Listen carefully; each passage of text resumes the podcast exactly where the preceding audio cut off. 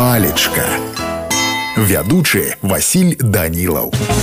прывітанне ўсім сябры сёння з вами разбярэм слова езаваць слоўнік кажа што гэтае слово ўжываецца ў дачыненні да хатніх жывёл і азначае імкліва бегчы ратуючыся ад укусаў сляпнёў скубе скубе которая карова траву махае махае хвастом і раптам ні з таго ні з сяго як прыпусціць з усіх ног у гушар спярша я не разумеў чаму гэтак гізуюць каровы і палохаўся ці не воўк пісаў некалькі сачынка ну а мяне на сёння ўсё. Добрага вам настрою і нясумнага дня.